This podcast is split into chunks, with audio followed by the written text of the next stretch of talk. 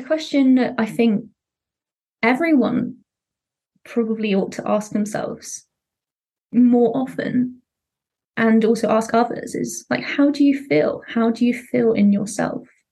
You, you obviously, even at uni and at school, you you've been very involved and driven in your own words. Why?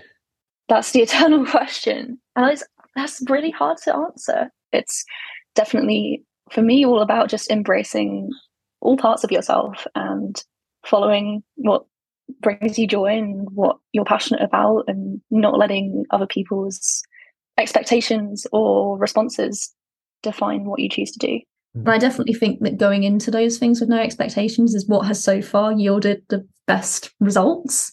I really am interested in just communicating with people and how do you kind of spread messages of positivity and also have a positive